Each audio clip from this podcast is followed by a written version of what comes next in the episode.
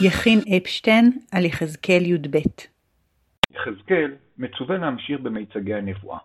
בפרקנו, הציווי המוטל עליו הוא לקחת כלי נדודים ולצאת לנדוד. ואתה, בן אדם, עשה לך כלי גולה, וגלי יומם לעיניהם, וגלית ממקומך אל מקום אחר לעיניהם, אולי יראו כי בית מרי המה. מהם כלי הגולה?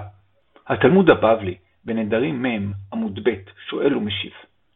אמר רבי עמי אמר רב, מהי דכתיב אתה בן אדם עשה לך כלי גולה, זונר וקערה ושטיח. במדרש איכה רבה, פרשה א', יש פירוט שונה. רבי חייא בר אבא אמר חמת ושטיח וקערה. כל אחד ואחד יש לו לשמש שני דברים. חמת נותן בה קמח ונותנה תחת ראשו, וקערה אוכל בה ושותה בה, שטיח לישיבה וישן עליה.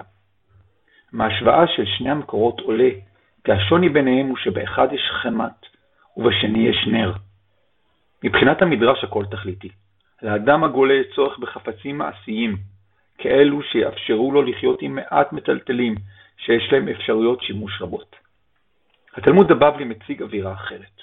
אמנם יש מציאות של צמצום, ומתבקשים בה כלים פרקטיים, אבל יש בצידה נר, שמאפשר לפרוץ את החושך בו נמצא הגולה. ופרח, שיהיה לי בשביל מה לחיות.